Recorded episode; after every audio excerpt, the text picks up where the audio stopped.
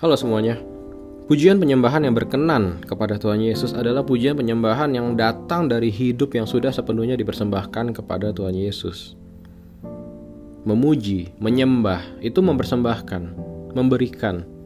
Bukan hanya sekedar suara, bukan hanya sekedar nyanyian, bukan hanya sekedar puisi, lirik, bukan hanya sekedar gerakan tubuh, ekspresi wajah, namun memberikan seluruh hidup kita. Yang sudah dipuaskan Tuhan Yesus, tidak perlu mencari kepuasan yang lainnya. That's why hadirat Tuhan itu bukan hanya sekedar indah, bukan hanya sekedar memberikan kedamaian, namun memberikan kekuatan. Tuhan Yesus nggak pernah jauh dari kita.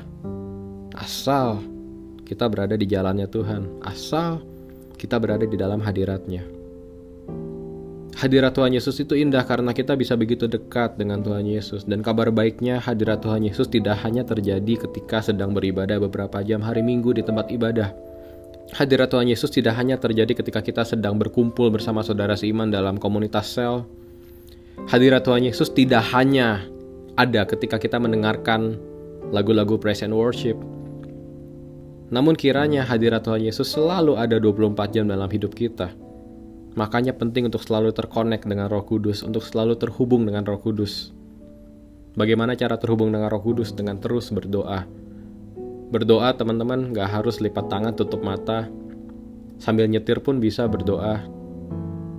Sambil jalan kaki di pusat perbelanjaan, bisa kok berdoa. Kalau kita melihat bahaya dan kita nggak bisa berdoa keras-keras, kita bisa berdoa dalam hati.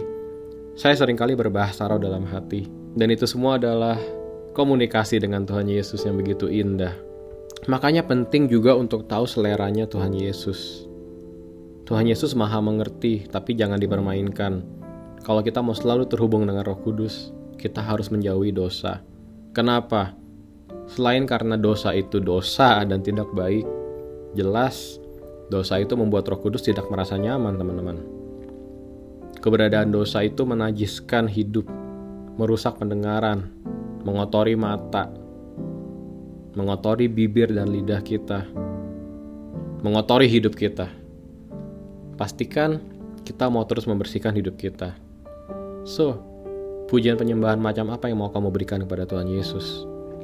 Saya berharap pujian penyembahan yang bukan hanya dari mulut, namun dari hati, dari seluruh hidup kita kita berikan.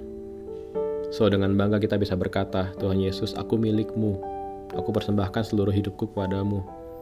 Ketika kita bernyanyi tentang ucapan syukur, ketika kita bernyanyi tentang kebaikannya, ketika kita bernyanyi tentang kebesarannya, kita menyanyikannya dalam posisi, dalam status, dalam keadaan mempersembahkan hidup kita seluruhnya kepadanya.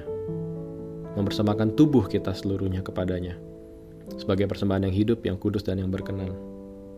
God bless you all.